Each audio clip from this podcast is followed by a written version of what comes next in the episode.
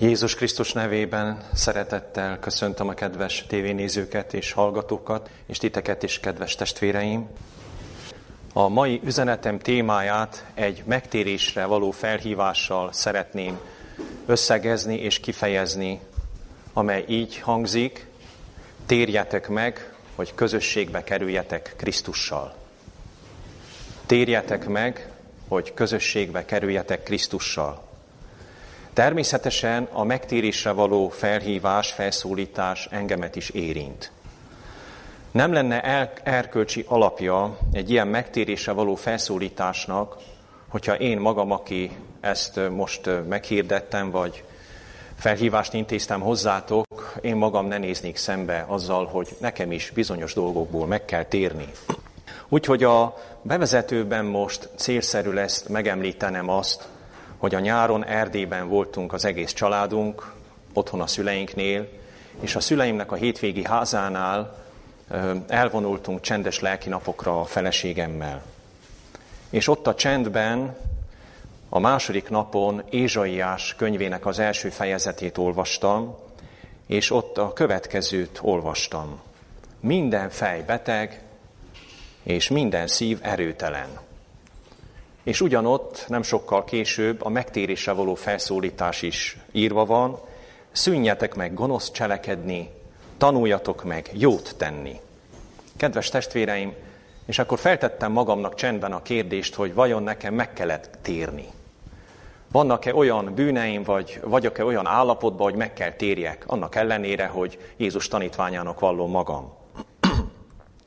és ebben a Csendben nem sokkal később a Jóisten a laudiciai üzenetre irányította a figyelmemet, amelyet a jelenések könyvében találhatunk meg. Még vissza fogok térni az ige hirdetés során a csendes lelki napok tapasztalataira, de most szeretnék tovább lépni, és akkor felolvasom a laudiciai üzenetet. A jelenések könyve harmadik fejezetéből így olvasom Isten igéjét. A laodiciai gyülekezet angyalának is írd meg. Ezt mondja az Ámen, a hű, az igaz bizonyság, az Isten teremtésének a kútfeje vagy fejedelme. Tudom a te dolgaidat, hogy te sem hideg nem vagy sem forró, vagy ha hideg volnál vagy forró. Így mivel langyos vagy, sem hideg, sem forró, ki foglak vetni téged az én számból. Pontosítva olvastam fel ezt a Biblia verset. Mivel ezt mondott, gazdag vagyok és meggazdagodtam, és semmire nincs szükségem, és nem tudod, hogy te vagy a nyomorult, a beteg, és szegény, és vak, és mezítelen. Azt tanácsolom néked, hogy védj tőlem tűzben megpróbált aranyat, hogy gazdag légy. Fehér ruhákat, hogy öltözeted legyen, és ne láttassék ki a te mezítelenségednek rúdsága. És szemgyógyító írral kend meg a te szemeidet, hogy láss. Akiket szeretek, megfeddem és megfenyítem. Légy buzgó azért, és térj meg. Ime az ajtó előtt állok és zörgetek. Ha valaki meghallja az én szómat, és megnyitja az ajtót, bemegyek ahhoz, vele vacsorálok, és ő én velem. Aki győz, megadom annak, hogy az én királyi székemben üljön velem, amint én is győztem. És ültem az én atyámmal az ő királyi székében. Akinek van füle, hallja, mit mond a lélek a gyülekezeteknek. Kedves testvéreim, a jelenések könyvének a hét levele közül ez a hetedik levél. Ez a hét levél hét gyülekezetnek íródott, és elsősorban hét egyháztörténeti korszakot foglal magába, és egy-egy korszak üzenetét hordozza. Természetesen minden, egy, minden egyes levél, minden korszak Krisztus hívői számára is tartalmaz üzenetet, mint ahogy ma is bármelyik levelet olvassuk a jelenések könyvében, mindegyikből meríthetünk, Isten bármelyiken keresztül szólhat hozzánk. Mégis a hét levelet tanulmányozva egyértelművé válik, hogy elsősorban itt hét korszak, hét gyülekezetéhez szólnak ezek az üzenetek, ezek a levelek. És a hetedik levél az utolsó generáció, az utolsó idők Krisztus hívőihez szól, mindenek előtt azokhoz, akik várják a mi Urunk Jézus Krisztus második eljövetelét. Szeretnék akkor olvasni kivonatosan néhány jellegzetességet, amely, amelyik bizonyítja azt, hogy itt hét korszak leveléről van szó, és a hetedik korszak az utolsó Jézus második eljövetele előtt. A negyedik levélben ezt olvasom. Hanem ami nálatok van, azt tartsátok meg, amíg eljövök. Ami nálatok van, tartsátok meg azt, amíg eljövök. Az ötödik levélben ezt mondja az Úr Jézus. Hogyha tehát nem vigyázol, elmegyek hozzád, mint a tolvaj. És nem tudod, melyik órában megyek hozzád. Elmegyek hozzád, mint a tolvaj. A Szent István Társulat fordítása szerint ezt olvashatjuk. Ha nem vigyázol, úgy érkezem, mint a tolvaj, és nem tudod, melyik órában leplek meg. A hatodik levélben ezt mondja az Úr, ime eljövök hamar. A hetedik levében ez olvasható, ime az ajtó előtt állok és zörgetek. Tehát ezekből nyilvánvaló, hogy itt hét korszakról van szó, és az utolsó korszak a, a az üzenetét a laudiciai levél fogalmazza meg. Tehát ezekből megérthetjük, hogy Jézusnak a második eljövetele korszakról korszakra egyre közelebb van. A hetedik levél üzeneteiben pedig az áll, hogy ime az ajtó előtt állok és zörgetek.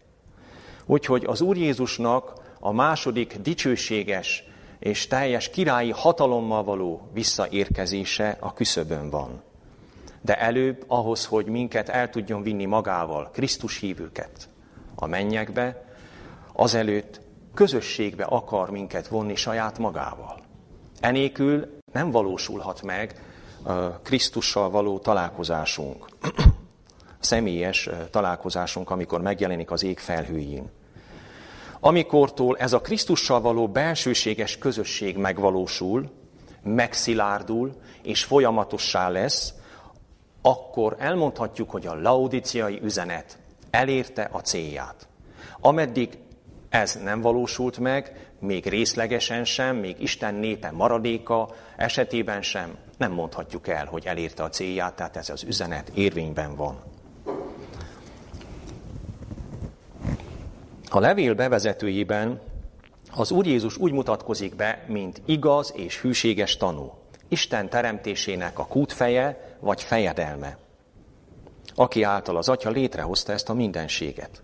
Ez azt jelenti, kedves testvéreim, hogy az Úr Jézus ismeri ezt a teremtett világot, ismeri az ő gyermekeit, benne minket is. Ő alkotott minket édesanyák méhében, ő váltott meg drága vére által, és ő munkálja az üdvösségünket minden nap. Ezért Jézus Krisztus az egyetlen és igaz, hűséges tanú, aki hitelesen szembesíthet minket önmagunkkal, saját helyzetünkkel, saját lelkiállapotunkkal. Kedves testvéreim, senkinek az állásfoglalása nem lehet ennyire perdöntő, nem lehet ennyire mérvadó, és nem is jöhet számításba Jézus Krisztus szembesítéséhez viszonyítva. Sőt, nem is lehet teljes. Csak részleges lehet bárki másnak a szembesítése. Sőt, azzal is számolnunk kell, hogyha valaki más szembesít minket nem Krisztus az ő igéjében, akkor az lehet nem csak részleges, hanem téves is. Ugyanis csak a felszínt látják az emberek az életünkben, a legtöbb esetben, és nem ismerik az indítékainkat. Krisztusnak viszont minden erkölcsi alapja megvan ahhoz, hogy a velünk kapcsolatos szembesítésével és az általa fölkínált orvossággal szóba álljunk. Ő a saját testében fölvitte a bűneinket a fára, és az értük járó büntetést elszenvedte. Így az ő szembesítése és gyógymódja irántunk való szeretetből fakad, és az igazságához sem fér kétség. ő ismeri a szívünk rejtett titkait, szándékait, indítékait, és ismeri a bűneinket is. Másodszorban szeretném hangsúlyozni, kedves testvéreim, hogy akár tetszik nekünk, akár nem, sajnos ez a laudiciai üzenet egyetlen dicséretet sem tartalmaz. Erre mondhatná valaki, ö, talán úgy tűnik, hogy jogosan, de mindjárt látni fogjuk, hogy nem annyira jogosan. Tehát mondhatná valaki, hogy hát de hát bocsánat, milyen pedagógus az Isten, hogy nem látja meg bennünk a jót, és nem abból indul ki. Minden valamire való szülő vagy pedagógus megkeresi azt a kicsi jót a tanítványában vagy a gyerekében, és ö, így indul ki, és így szembesít, és erre épít a továbbiakban. Kedves testvéreim, erre szeretnék később válaszolni. Most csak annyit jegyeznék meg, hogy így próbálja tanítani, ki, ö, oktatni a tudálékos ember a jó Istent. Mert az a helyzet, kedves testvéreim, hogy létezik olyan lelki állapot, és van olyan nehéz élet, élethelyzet, ö, valamennyünk életében lehet ilyen, hogy az őszinte, egyenes beszéddel többet érünk el, mint gondolnánk. Hogyha még mellette ott van az a szeretet, amit megtapasztalhattak a részünkről, és hogyha meghagyjuk az illetőnek a szabadságát. Hogyha ez mind megvan, akkor az őszinte egyenes beszéddel többet fogunk elérni. Mennyivel inkább így van ez, amikor az értünk meghalt és feltámadt, Jézus szembesít minket önmagunkkal, és rögtön azonnal a legjobb megoldást, gyógyírt kínálja nekünk. Kedves testvéreim, mi emberek rögtön rá tudunk mutatni egymás hibáira. Csak az a baj, hogy eközben, eközben a mi hibáink is ugyanúgy meglátszanak. Gyarlóságaink kitűnnek. Krisztusnak viszont nem volt se hibája, se bűne, ezen felül pedig a szeretetben tökéletességre jutott, és mindent megtesz a mai napig, ami üdvösségünkért a mennyek, a szentek szentjében. Kedves testvéreim, szóba akarunk-e állni, ami drága megváltunk szembesítésével, amely a most felolvasott laudiciai üzenetben található. Egyszer egyik munkatársamat megkérdeztem, hogy, illetve megkértem, hogy légy olyan kedves, mondd el nekem, hogy milyen hibáim és milyen gyarlóságaim vannak. Hát néhányat sorolj fel. Azóta szerencse, kedves testvéreim, hogy ő vezetett az autóban, és nem én.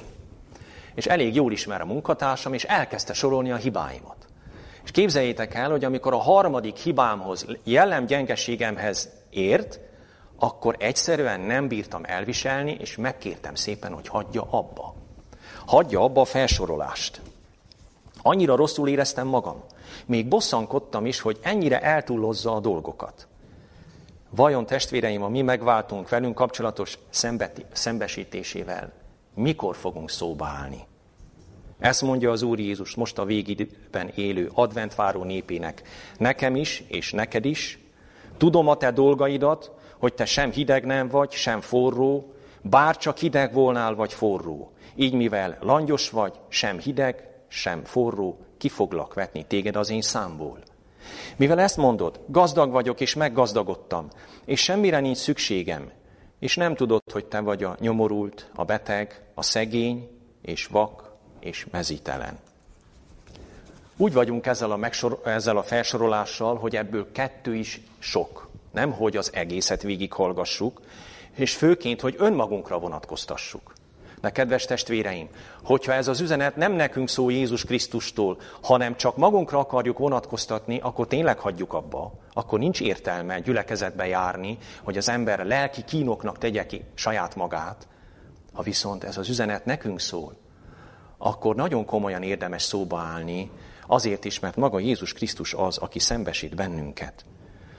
Ő az, aki kivisz minket a pusztába, hogy a szívünkre beszéljen, mint egykor Izraelt is kivitte a pusztába. Mindent megtesz azért, hogy szóba álljunk ezzel az üzenettel, és ne legyünk önigazultak, hanem inkább legyünk általa, hitáltal megigazultak.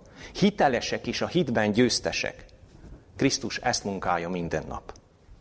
Harmadsorban most nézzük sorban a szembesítésünk legfontosabb kifejezéseit. Mit jelent az, hogy ki foglak vetni az én számból? Hát azt gondolom, hogy azt jelenti, hogy nem foglak megvallani az én mennyei atyám és az angyalok előtt. Nem közvetítem imáidat. És amit észrevettük, itt az ige jövő időben áll. Az ítélet akkor következik be, hogyha nem megy végbe a megtérés az életünkben, egészen a addig, ameddig szükség van erre. És Krisztusnak a szeretete, kérlelése nem ér célt az életünkben. Távol legyen ez testvéreim tőlünk. Távol legyen. Te nem vagy sem hideg, sem forró.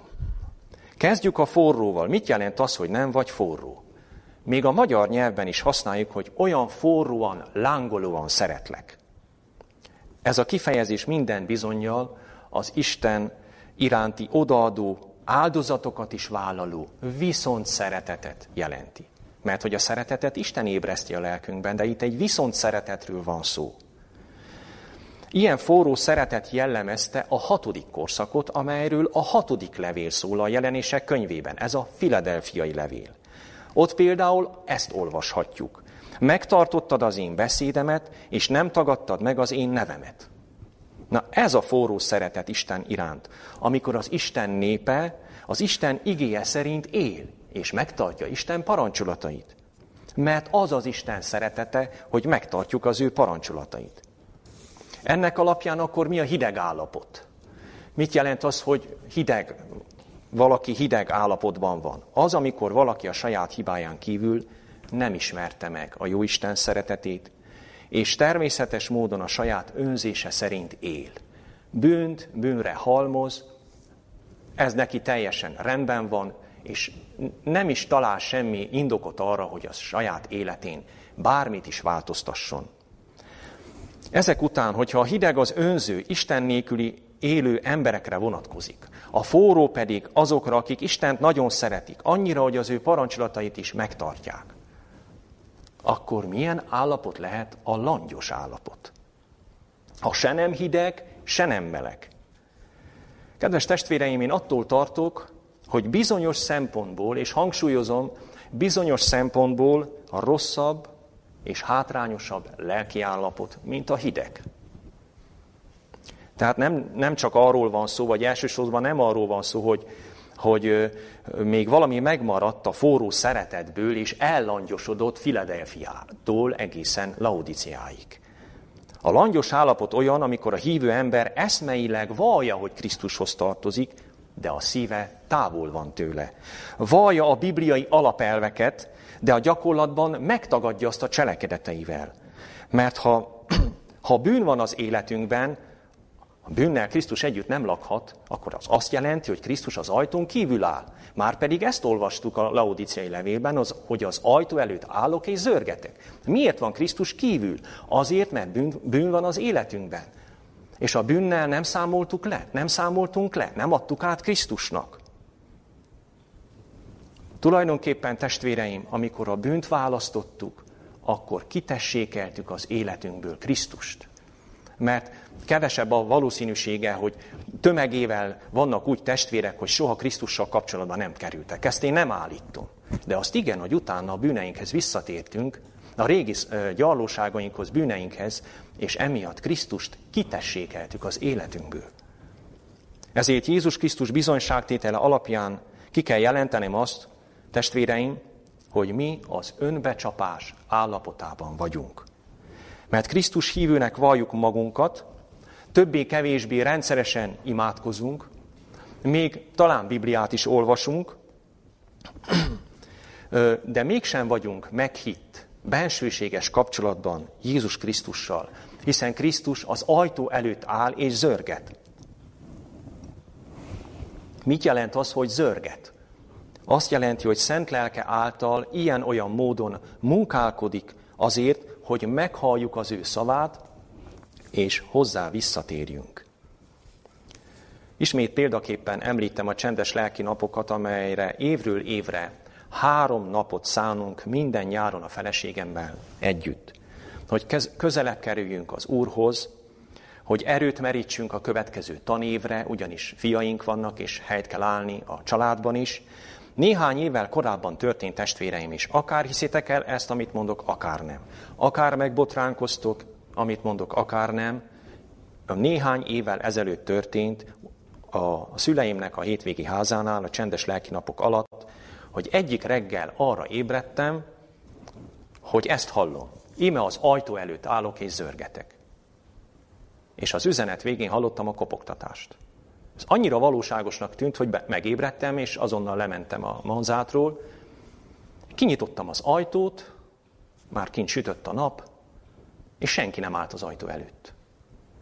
És akkor én megdöbbentem, mert arra gondoltam, hogy valószínűleg az Úr szólt hozzám. És ugyanakkor, testvéreim, nem csak örültem, hogy szólt az Úr hozzám, hanem szégyeltem is magamat. Hogy én, aki Jézus tanítványának vallom magamat, Jézussal nem vagyok személyes meghitt kapcsolatban, hanem Jézus az ajtón kívül áll, a szívemen kívül áll, és be akar lépni.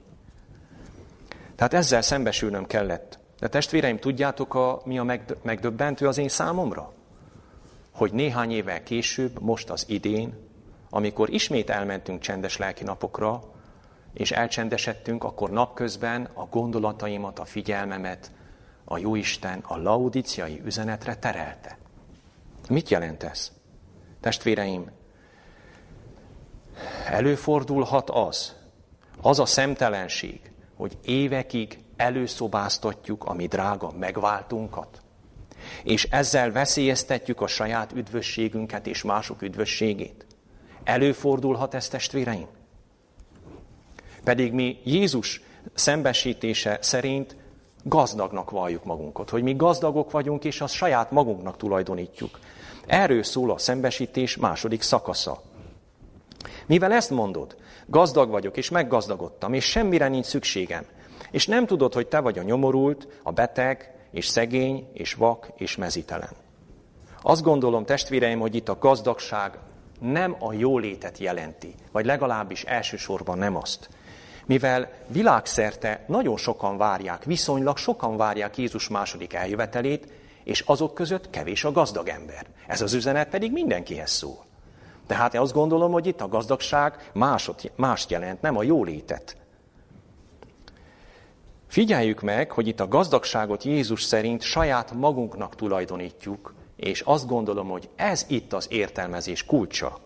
Hogyha az egyház történelmet kutatjuk, azonnal fény derül, hogy ez a gazdagság a viszonylagosan jó és helyes biblia ismeretre vonatkozhat, és az abból fakadó büszkeségre vonatkozhat. Az ismeret felfúvalkodottá tesz, a szeretet pedig épít, a Szentírás szerint. Tény az, hogy a 19. század közepére és azóta sok bibliai jövendőlés értelmére fényderült Dániel könyvéből és a jelenések könyvéből. Így a biblia ismeret növekedett a középkori állapotokhoz képest. Különböző felekezetekben, mindenhol, valamelyest növekedett. Ugyanis a középkorban nem adták a Bibliát az emberek kezébe. De azóta, a 19. századtól és főleg a 20. század elejétől olyan bibliatársulatok jelentek meg, gondolok itt a, a külföldi és brit bibliatársulatokra, és más bibliatársulatokra is, amelyek a, a nép nyelvén adták a Bibliát az emberek kezébe. És azóta a Szentírást majdnem minden nyelvre lefordították, vagy legalább az új szövetséget. Így ma már számtalan lehetőség van arra, hogy nyomtatott formában vagy digitális formában hozzáférjünk a Jóisten beszédéhez. De mi történik, amikor egy szerelmi kapcsolat kihűl, amikor csalódás éli, éri az embert? Ez a csalódás bizony visszaveti a kapcsolatot, és visszavet mindent, ami ezzel a kapcsolattal együtt jár.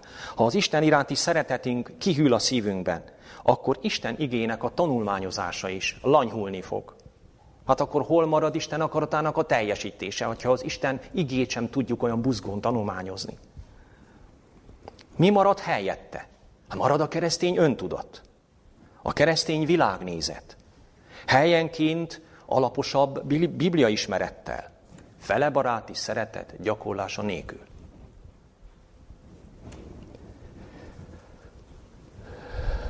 Hogyan valhatjuk meg Krisztust a szavainkkal, hogyha a cselekedeteinkkel, a bűneinkben megtagadjuk? És mi elvárjuk, hogy Krisztus megvalljon minket a mennyei atyánál? Az ember azt gondolja, hogy, ha már valamit tud, akkor az már az övé, és így könnyen becsapjuk önmagunkat. Olyan, mintha egy kicsit meg is valósítottuk volna. Tudom, mit jelent ez a bibliai kifejezés, tudom, az, ismerem az összefüggéseket. Kicsit olyan, mintha már meg is valósítottam volna. Testvéreim, a helyes Biblia ismeret szükséges. A helyes szentírás ismeret elengedhetetlen a Krisztussal való kapcsolatunk növekedéséhez.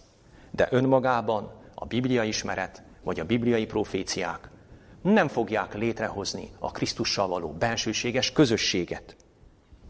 Nem fogják megváltoztatni az embernek a szívét. Ez a hatalom az Isten igéje által maga a Szentlélek. Amikor Isten igére igent mondok, és meghalok a különböző élethelyzetekben az önzésemnek és a saját énemnek és magamnak, és kérem, és elfogadom az Istennek a kegyelmét, és meg akarom azt cselekedni, testvéreim, a gazdagság, a lelki gazdagság itt kezdődik. Amikor a hívő ember és egy hívő közösség termi a lélek gyümölcsét, a szeretetet, az örömet, a kedvességet, a jóságot, a hűséget, a szelítséget, a mértékletességet. Amíg ez a láthatáron sincs, addig nem beszélhetünk lelki gazdagságról. Jézus szavai szerint mi nem gazdagok vagyunk, hanem szegények, betegek és vakok és mezítelenek. Megismétlem, hogy a lelki gazdagság ott kezdődik, amikor Krisztus nem az ajtó előtt áll, hanem a szívünkben lakik, a belévetett hit és a bennünk lakozó Szentlélek által. Amikor a Szentlélek indításainak engedünk, amikor önmagunknak meghalunk, és azért, hogy nem, ne a, nem hiteles vágyaink szerint éljünk, amikor nem a kedvteléseink szerint élünk, és az időnket nem azzal töltjük, hanem, hanem odaszánjuk magunkat, elfogadjuk Isten akaratát, és odaszánjuk magunkat az ő akaratára. Itt kezdődik a, az Istennel való kapcsolat. Ez a kezdete annak, hogy meg tudjuk tenni, meg tudjuk cselekedni Isten parancsolatait, hogy szeressünk és szolgáljunk. Amikor az emberek boldogok és hálásak lesznek körülöttünk, hogy mi vagyunk, hogy velünk találkozhattak, hogy velünk időt tölthettek, hogy megtapasztalhatták a szeretetünket, és megtapasztalhatták azt, hogy ugyanakkor ők szabad, szabadok maradtak, hogy egy szabadságot kaptak. És amikor ennek tudunk örülni, és az egészet, az egészet az Istennek tulajdonítjuk, a dicsőséget az Istennek adjuk, akkor mondhatjuk el, hogy elindultunk a lelki gazdagság útján, vagy inkább mondják el ezt mások. Negyedszerre, milyen gyógyírt kínál nekünk Jézus ebben a többszörösen hátrányos helyzetünkben? Krisztus tanácsol, megfed, megtérésre hív. Miért? Mert közösségbe akar kerülni velünk, mert szeret minket. A lényeg az, hogy Krisztus kimondhatatlanul szeret téged és engem, mert nem akar lemondani rólunk arra vágyik, hogy olyan közösségbe kerüljünk vele, hogy a hit és a Szentlélek által egyesítsük az ő akaratát a mi akaratunkkal, és megtanuljunk hitáltal győzni, amiképpen ő is győzött. Jézus tehát egy bűnfölötti győzelmes életre akar elvezetni bennünket.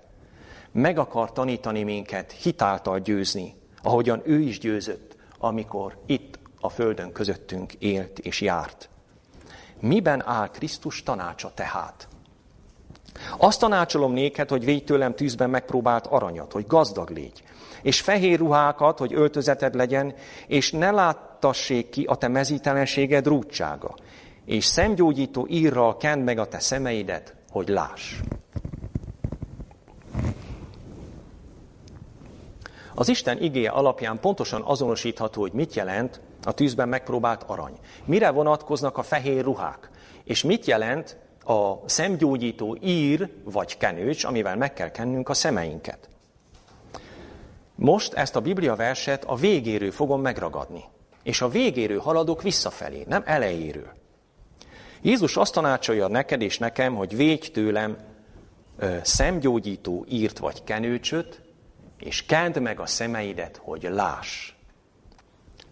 A 119. Zsoltár 105. verse ezt írja.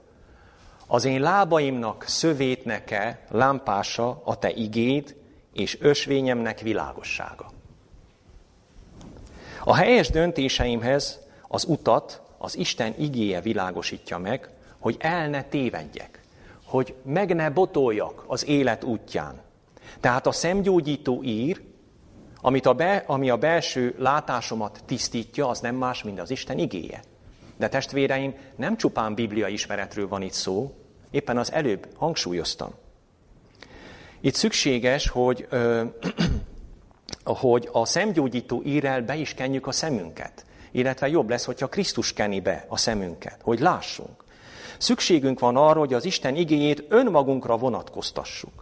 És kérjünk világosságot a jó Istentől, hogy amikor a Bibliát olvasom, akkor úgy lássam önmagamat, úgy lássam a gyülekezetet, ezt a világot, ahogy Isten lát engem, ahogy Isten látja a gyülekezetet, a világot és a vele kapcsolatos tervét.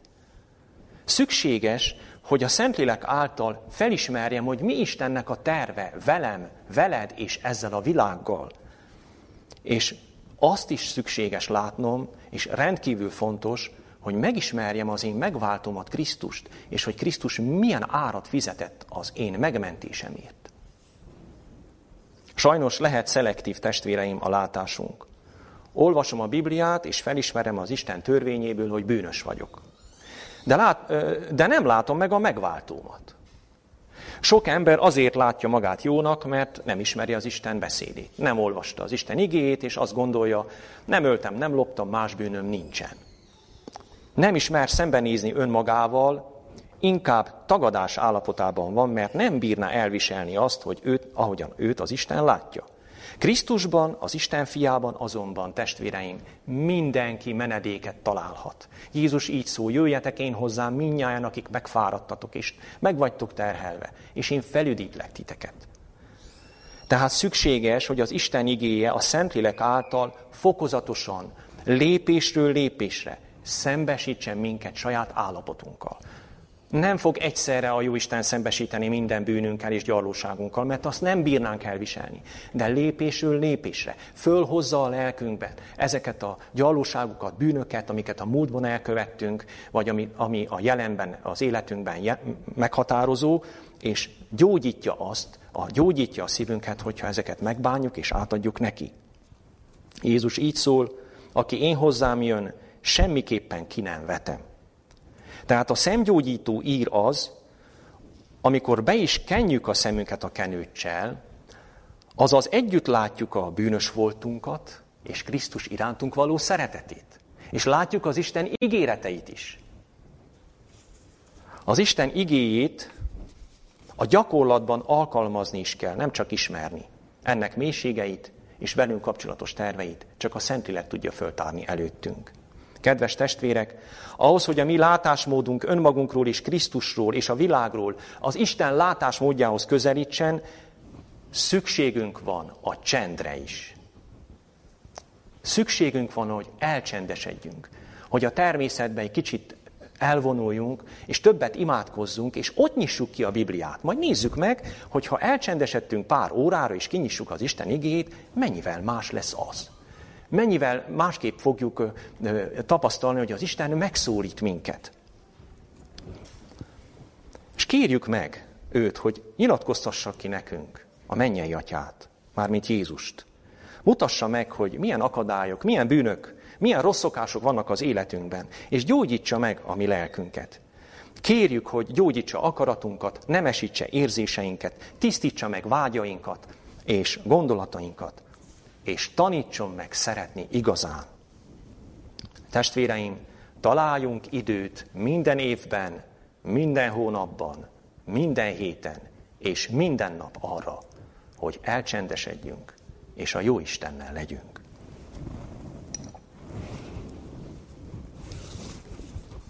Így szól az Úr Jézus, akiket én szeretek, megfeddem és megfenyítem, légy buzgó, azért is térj meg. Megértjük, hogy a feddés és a fenyítés Krisztus irántunk való szeretetéből fakad. Ha nem, nem lenne mögötte Krisztus szeretete, értünk vállalt áldozata, akkor a feddés nem érni el a célját egyetlen ember életében sem. De az Isten a legjobb pedagógus. És most adok választ az igehirdetés elején fölvetett problémára hogy az Isten milyen pedagógus, hogy csak, csak a, a rosszat látja bennünk. Nem erről van szó, testvéreim. Arról van szó, hogy az Isten a legjobb pedagógus, mert Krisztus az életét adta a juhaiért, és ezért bízhatok benne. Ő jobban tudja, hogy most nekem dicséretre, bíztatásra, vagy feddésre és ö, megfenyítésre van szüksége. Ő sokkal jobban tudja ezt. Ő ezzel tisztában van. Mi történne, hogyha minket dicsérne? Hogyha minket tovább bíztatna, testvéreim, akkor az önigazult állapotból még önigazultabbak lennénk. Hát ezért dicsérjen Krisztus. Hát pontosan tudja Krisztus, hogy nekünk milyen, üzenetünk, milyen üzenetre van szükségünk ahhoz, hogy szembesüljünk a magunkkal, és ő hozzátérjünk. Krisztus igazsága, igaz beszéde megsebez, de az ő szeretete be is gyógyít. Az Isten megsebez, de be is gyógyít. Van, amikor a betegen már csak a műtét segít, és van, amikor már az sem. Krisztus igaz szembesítése mögött ott van, ott van az ő irántunk való kimondhatatlan szeretete és fáradozása. Én érettük oda szentelem magamat, hogy ők is megszenteltek legyenek az igazságban. Krisztus folyamatosan fáradozik értünk minden nap, óráról órára. Krisztus azt mondja neked és nekem, azt tanácsolom neked, hogy védj tőlem fehér ruhákat. Tehát ez a második, így haladunk visszafelé. Hogy öltözeted legyen, és ne láttassék ki a te mezítelenséged rúdsága. Azért a ruhákat, mert alsó és felső ruházatról van szó. Hát mi ez a ruha? Nem más, mint Krisztusnak, az Jézusnak az igaz jelleme, amit nekünk akar adni, hogy azt mi felöltsük. De hogyan? Az Isten igének a befogadása, Krisztus szemlélése, a hit és a bennünk lakozó Szentélek által.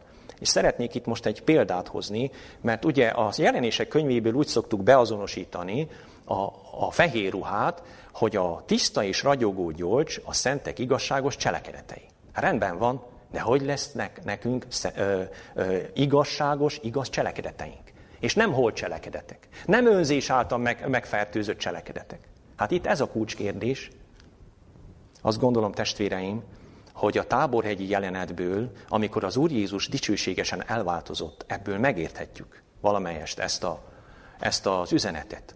Ugyanis ott az Úr Jézusnak a, az arca és a ruhája úgy ragyogott, mint a nap. És nem lehetett annál jobban kifehéríteni az ő ruháját, amilyen volt. És mitől ragyogott az ő ruhája, testvéreim? A mennyei atyával való beszélgetésből. És hova vitte be a tanítványokat? Hát a Krisztus bevitte a vele és az atyával való kapcsolatba. És mi az, amit itt megérthetünk? Nyilván megérthetjük azt, hogy Illéssel és Mózessel beszélgetett az ő kereszthaláláról, az ő áldozatáról. Ezt megértjük. De itt még van egy fontos dolog, testvéreim. Éppen az, hogy Péter elfeledkezett saját magáról. Mert azt mondta, hogy építsünk, Uram, itt neked egy sátrat Mózesnek egyet és Illésnek. Hát itt ez a lényeg. Az Isten közelségben elfeledkezünk saját magunkról. A saját önzésünkről már nem mindjárt az lesz a fontos, hogy, hogy milyen érdekeim vannak, vagy mit, hogy is kellene csinálni, hogy egy kicsit kitűnjek a többiek közül. Krisztus ebbe a közösségbe akar minket bevonni. Hogy az énünk teljesen eltűnjön a vele való kapcsolatban. És minden élethelyzetben benne bízzunk, tőle várjuk az erőt és a győzelmet. Ne, ne csüggedjünk el, de ne is bízzuk el magunkat. Így a Szentlélek bennünk lakozása által az isteni természetben részesedhetünk, és Krisztus jelleme a miénk lehet. De Krisztus még tűzben megpróbált aranyat is kínál nekünk. Így szól, védj tőlem tűzben megpróbált aranyat, hogy gazdag legyél. Péter apostol első levele Első levele szerint a hitünk az, ami becsesebb a tűzben megpróbált aranynál. Tehát a hitünk még a tűzben megpróbált aranynál is becsesebb. Tehát a Krisztusba vetett hitről, bizalomról van itt szó. De milyen hitről van itt szó? Testvéreim, hangsúlyozom, szeretet által munkálkodó hitről, ami nem csupán meggyőződés, nem csupán világnézet, hanem amely az önzetlen szeretet tetteiben nyilvánul meg. Krisztus annyira szeret minket, hogy megfed és megfenyít. Bevisz minket a megpróbáltatások, a szenvedések tüzébe. És testvéreim, én azt gondolom, hogy a megfenyítésnél, a szenvedések és megpróbáltatások tüzénél még az üldöztetés is benne lehet. A Krisztusért vállalt üldöztetés. Krisztusnak miért teszi ezt Krisztus? Azért, mert tűznél tűzben megpróbált aranyat akar nekünk adni. Szeretet által munkálkodó hitet. Az a célja, hogy csak egyedül benne bízzunk. teljes szívvel, teljes elmével és minden erőnkkel rátámaszkodjunk. Szeressük őt, és szeressük embertársainkat, és szeressük hittestvéreinket, ahogyan ő szeretett, Krisztus szeretett minket, úgyhogy az életét is odaadta értünk. Ezt akarja Krisztus.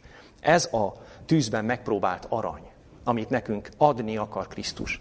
Ez Jézus hite tulajdonképpen, amelyet a végidőben az ő adventváró népének adni akar. Testvéreim, ha Krisztust beengedtük az életünkbe, akkor ő meg fogja tisztítani indítékainkat, gondolatainkat, érzéseinket. Azokat finomítani fogja, nemesíteni, ak- akaratunkat megtanuljuk a vele való kapcsolatban, egyesíteni az ő akaratával, és akkor az meg fog szilárdulni a jóban. Krisztus az ő drága lelke által ezt a látásmódot akarja nekünk adni. Az ő saját jellemének a tisztaságát, és azt a szeretetet, amely által Istenhez kapcsolódhatunk, és vele maradhatunk örök korszakokon át. Testvéreim, csak így lehetünk a világ világossága. Mint közösség így lehetünk hegyre épült város, amely messziről kitűnik, amely valódi utat mutat minden embernek ebben a tévejgő világban. Adja jó Isten, hogy elfogadjuk Krisztus szembesítését, az egyetlen helyes gyógymódot, amit fölkínál nekünk ebben az üzenetben, hogy Krisztussal valódi, meghitt, személyes, bensőséges kapcsolatba kerüljünk, és ezáltal az örömünk teljes legyen. Amen. Szerető jó atyánk, hálás a mi szívünk, hogy fiad Jézus Krisztus által újra és újra megkeresel minket, és megszólítasz minket. Köszönjük szépen, hogy hogy minden eszközt, amely a mi üdvösségünket szolgálja, azt megengedsz és bevetsz a mi megmentésünk érdekében. Ad, hogy ez a szeretet megragadja és átformálja a mi szívünket. Ad, hogy mi is úgy tudjunk szeretni és szolgálni, ahogy Te szeretsz minket, és ahogy Te szolgálsz nekünk. Köszönjük, édes jó atyánk, hogy meghallgatod imánkat, és bizalommal járulhatunk szent színed elé. Szent fiad Jézus Krisztus által. Amen.